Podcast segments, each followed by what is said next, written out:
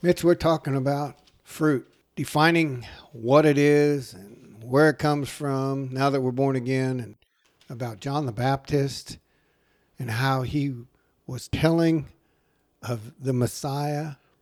And he was hammering some of these people about what was happening, warning them. That their fruit they have now in their life is not good fruit and it was going to be axed. They're going to, he's chopping it out at the root. Yes. He says that in Luke 3. So that's where we were we were focusing our attention. So we were in Luke talking about how towards the end of that chapter his father was prophesying and talking about his son John the Baptist. Chapter 1, starting with 76 verse through 80. Yeah, I could read all this. Go ahead, read it again. Verse 74 He's talking to his son to grant us that we, being delivered from the hand of our foes, might serve him fearlessly. That's amplified. Satan. Sure. He's going to deliver us from our old way of thinking, the old fruit. And now we're going to have this new fruit bearing in our life. Through salvation. Yeah. He's coming. In holiness, divine consecration, and righteousness in accordance with the everlasting principles of right. The everlasting principles of right. God is always right. Within his presence all the days of our lives. In verse 76, Yes. and you, child, referring to John the Baptist, will be called the prophet of the highest. For you will go before the face of the Lord to prepare his way, to give knowledge of salvation, There is that. knowledge of it, Yep. to his people by the remission of their sin. They're going to be released from their sin. You will no longer have to live by the law. You will no longer have to do sacrifice. They're going to be victorious from now on. They're victors uh, because of the salvation that's coming to them through the Messiah, through Jesus. Yes. With which the day spring from on high has visited us to give light to those who sit in darkness and the shadow of death, to guide our feet into the way of peace. The light has come into the world through Jesus. Wow. That's something to think about. That he's going to guide our feet. Now, how is he going to do that? It's going to be through the Holy Spirit that we receive. It's not saying that yet, but that's what he's referring to because as we go on and we see that. Let me read in the Amplified. please. Okay. Because of and through the heart of tender mercy and loving kindness of our God, a light from on high will dawn upon us and visit us. Ooh, is that referring to Jesus or the Holy Spirit? Both. Yes, Jesus came so the Holy Spirit could come. that's right.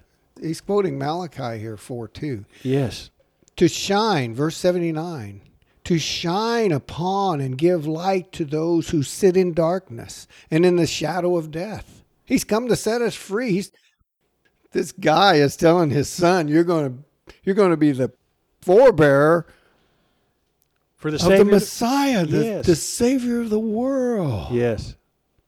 to direct and guide our feet in a straight line in the way of peace. That's one of the fruit, too. Yes. Peace. In verse 80, so the child grew. And this is what I want us to think about currently. We're going to grow and became strong in spirit. Strong in spirit. Our inner core is now changed because we're born again by the Word of God. And now the Holy Spirit of God lives within us, and He's changed our core, our spirit. And now we're going to renew that soulish realm. Our mind, our will, the emotion, imaginations will all be changed now. And how did this take place? And was in the desert till the day of his manifestation to Israel. He was in the desert for I don't know how many years, but he was in the desert Long He- time. and he was seeking God. He was being taught the Word of God, the Psalms. He was being taught the law. He was taught in all those areas. So the Lord could bring things to his memory as he was to teach and preach. He was filled with the Holy Spirit of God while he was still in his mother's womb. Correct. The only person who was ever filled with the Holy Spirit of God and it stayed within him. He was filled with that Spirit of God and it was teaching him as a child. Scripture tells us that if we believe in this awesome gift of salvation that came through our Savior Jesus Christ, we're greater than John the Baptist. Yes. What a thought. This man who lived in the desert for 30 years and was given revelation of the knowledge of God, and we're greater than he? Man. I've never been in the desert for 30 years, I'll guarantee you that. and I don't wear camel hair, and I don't eat locusts and honey. But I'm greater. Whoa. Because the Spirit of God is in me now, the fruit, all these things. And we can begin to experience this. Gee, Willikers, this is awesome. There's a lot in here that uh, I didn't recognize before with John the Baptist that, Well- that's being revealed in chapter 3 of Luke and verse 2. This is what I find amazing too. And this is what we want to grow into. And that's hearing from the Spirit of God. And the way he was able to hear from the Spirit of God was by studying and by seeking God and by focusing in on God. Because in verse 2 of Luke chapter 3, the word of God came to John, the son of Zacharias, in the wilderness, and he went into all the regions round about Jordan, preaching a baptism of repentance for the remission of sins, as it is written, is written in the book of the words of Isaiah the prophet saying, and we won't continue. The point being, he was focused, he was meditating, he learned to listen to the Holy Spirit of God, knowing when to move and what to say and what to do. But it was all through the Word of God, as it is written. That's what we're trying to teach today. We're we're learning ourselves, but we want other people to begin to grasp this word of God. And that the spirit is in us now as we read the word it renews our mind and we can walk in the spirit. That's what we're talking about, walking in the spirit, walking in love. How do we walk in love? How do we walk in the spirit? Renewing our mind to the word of God, to who we are now. We've already got it. And our Father has been teaching that from day one to receive revelation. Joshua, the Lord instructed him to meditate upon the law and his word. He instructed David. David was meditating upon the, the law and the word. Everyone was meditating. As, as they were meditating, they were receiving revelation on the love of God. Sure. They had Absolutely. they had a certain restriction of that revelation, but at the time they received the revelation they needed to do what they had to do in their life. And that's the same for us. We receive revelation as well, the same way. Meditating on the Word of God, beginning to know Him better. That's how we grow and learn to walk in love. Knowing God. And then what comes forth out of that? The rest of the fruit of the Spirit. And it, it's already in us. Yes. It's there. But we're cultivating it. We're, we're nourishing it. We're meditating on it, thinking about it. My goodness. It's changing us It is. from the inside out. That's right. Once we have accepted it, we have everything we need. And confidence Yes. that what we're reading is truth Oh, and stand good. on that truth. That's good. We have to stand on it. What we do is we read the word a lot of times, but then we just, okay, we just kind of let it filter out. We don't really live by it because when circumstances come in our life, we don't stand on the word a lot of times. We start trying to revert back to our old way of thinking to accomplish something. Well, it's just like the computer. We've been programmed to react in a certain way, and, and until you get rid of that old program, it's going to still keep popping up. Jesus talks about the fruit all the time as well. Oh, sure. because in Matthew chapters 5, 6, and 7, Jesus is talking about a new way of thinking as well, isn't he? Yes. On the Beatitudes. And I'll just give a highlight of 5, 6, and 7 and what he says here. Oh, this is the Sermon on the Mount. Yes, it is. There you go. He's instructing them there's a new way of thinking. And at the end of this, he's going to talk about fruit. For example, in I'm in chapter 5, he talks about being angry with your brother, about adultery. He talks about divorce, about an eye for an eye, tooth for a tooth. He talks about resist evil, about loving your enemies. Oh, he talks about giving to the needy as he, as he goes on in chapter 6 prayer, fasting, treasures in heaven. not worrying, seeking first the kingdom of heaven. In chapter 7, he talks about seeking God to get revelation. Jesus fulfilled every one of those by walking in love, Fulfill the law. by walking in the fruit of the Spirit. That's what I found interesting as I was studying this. Chapters 5, 6, and 7, he fulfilled the law by walking in love. In chapter 5 of Matthew, verse 17, Jesus says this Do not think that I came to destroy the law of the prophets. I did not come to destroy, but to fulfill. For assuredly I say to you, till heaven and earth pass away, one jot or one tittle will by no means pass from the law till all is fulfilled. He fulfilled every one of these. Yes. He didn't lust, he didn't covet, he didn't steal. He walked in love. Fulfilling the law. Yes. My goodness. And it was by understanding the fruit of the Spirit that was within him. yes. He ob- he lived by every one of those fruits of the Spirit. It came by love. He had joy. He had peace. He had long suffering. He had gentleness, goodness, faithfulness, temperance.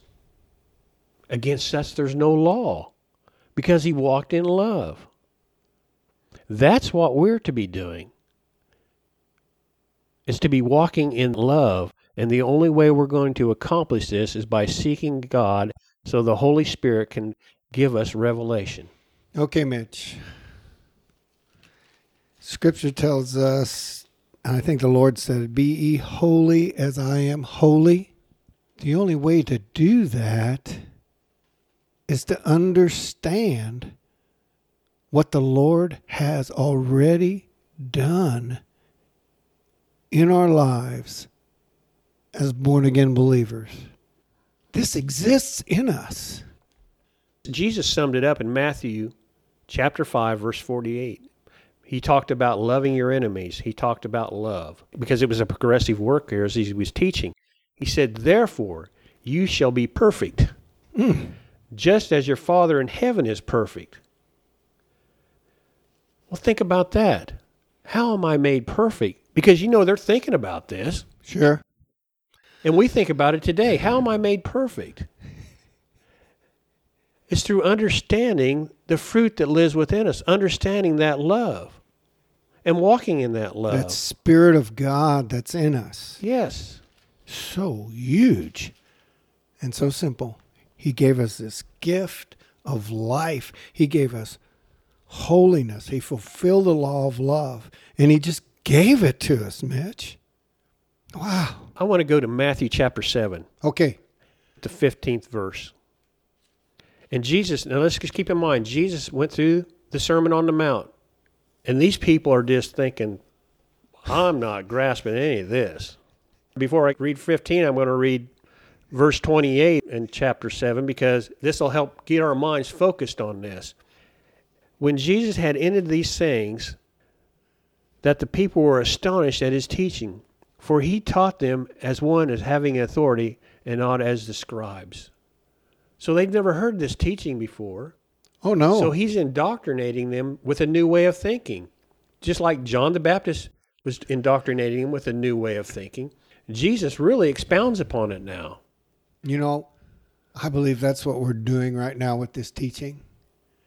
Is we're opening the eyes of someone who has been pulled down by legalism and trying to live the Christian life, not really understanding that as a born again believer, they have the very nature of God inside of them. When they've confessed Jesus as their Lord and Savior, now they can begin to understand what Jesus is saying here that I've given you in your born again spirit this fruit if you just seek me. Yes. I just truly believe that people's eyes are being opened because it's helping me even as we sit here to begin to understand this awesome love. Now, you remember me just a little bit ago saying that Jesus fulfilled all this by walking in love. Absolutely. Now he tells them this, starting with verse 15 Beware of false prophets who come to you in sheep's clothing, but inwardly they are ravenous wolves. You will know them by their fruit. Do men gather grapes from thorn bushes or figs from thistles? Think about this. This is talking about Jesus. Yes. He's saying you'll recognize this fruit, and that fruit is love. And he's talking about himself right here. He's distinguishing between good and evil. Verse 17 Even so, every good tree bears good fruit, but a bad tree bears bad fruit. Jesus is demonstrating that good fruit. He's walking in the Spirit. Yes. He's being led by the Holy Spirit. And being led by the Holy Spirit, that fruit is what bears in your life as you grow in understanding. Verse 18 A good tree cannot bear bad fruit, nor can a bad tree bear good fruit. Every tree that does not bear good fruit is cut down and thrown into fire. Therefore, by their fruits you will know them. Mitch, we can trust the Holy Spirit to open the eyes of the people who are listening to this. Yes. That's all we're doing is focusing people's attention on the Word of God. The good fruit. Yes. That's what we're focusing in on. And Jesus was really, when you think about it, telling him you need to distinguish from the bad fruit and the good fruit, from the other prophets, from people who are teaching you. Absolutely. What fruit are they bearing? Is it one of love? Because he gave those examples. Is it one of love? Jesus is saying, I'm the good tree because I am bearing fruit of love. He didn't come out and say me, but this is what we can we can gather from this. And he walks through all this, bearing Sure. good fruit. His entire ministry bare nothing but good fruit. His mind and his will and his emotions were totally focused upon the Father doing the Father's will. That fruit was just flowing through him all the time. He didn't do anything unless it was his heavenly Father's will. He never had an idle word. He just was totally focused in on the Father and listening to the Holy Spirit, just like John the Baptist was even focused in and saying what he was told by the Holy Spirit. The only way they were able to do that was through reading the written word, because remember, John the Baptist says, It is written. That's where they received that knowledge and revelation is from the Word of God. And that's the same for us today. We need to be totally focused and meditating upon this. So when we go out the door to go to work, that our mind is in our subconscious is focused in on God. We've reprogrammed that computer, so to speak, our minds, to now live out of the Spirit of God in us, only doing the Heavenly Father's will. Yes. When we can begin to understand this, our lives will transform. Scripture be renewed by the transforming of your mind. And it bubbles over. First, it's in your spirit, then it's soulish realm, in your physical realm. It grows, it blossoms, it's fruit, and then there's then there's seed in the fruit, and you plant more seed, and you get another harvest, and you get more fruit, and it's just awesome. It grows and grows and grows. But it begins with reading the word and meditating, staying focused on who you are in Christ. This awesome gift that He's given us. He's given us everything. So much. He's given us everything that pertains to life and godliness. You know, we were reading about John the Baptist, and we have those three categories one where John the Baptist was talking to the people, he was talking to the tax collectors, he was talking to the soldiers. They were professionals, they were in a profession. They had, once they were born again, they would have to be meditating upon, they would be meditating on the Word of God. They weren't called to say, you need to leave that profession. They were to just grow in God's love and stay in their profession of being a soldier, a tax collector, a merchant. I think that's why you have those illustrations because they, they weren't instructed to leave those positions. No, not at all. They were just instructed there's a new way of thinking and you to relate to people in love. That's how this all operates. When we start focusing in on the fruit of the Spirit of love, wanting to walk like Jesus walked, getting an understanding of people and their condition. That's why he painted that picture for them of these three types of people. Give them food, give them a coat. Yes. Don't take any more. There's a new thing inside of you now. And you're demonstrating that love. Yes, It's not just it. in words, it's in deeds. That's where works comes into play. Once you grow in that love, Those, that's what he's saying. those are God works Yes. because of the nature of God in you. that's right. It's not anything about gaining salvation. It's it's that love of God now that's producing these works and acts of love. Because you're walking in the Spirit of God. Yeah. You're yielding yourself to be used by the Spirit of God. That's all we're doing. Yeah. That's how the gifts of the Spirit operate. Yes, and it just It- flows. It does. Because you're training your mind to hear from the Spirit of God and you're walking in that Spirit. So when He says, Terry, Mitch, go over here and do this, you say, Yes, sir, we're going over here to do this. And I give no thought to that because the Spirit of God has told us to do that. And how we hear from that Spirit of God is because we've been renewing our mind to Scripture. And we know that God wants us to have encounters with people.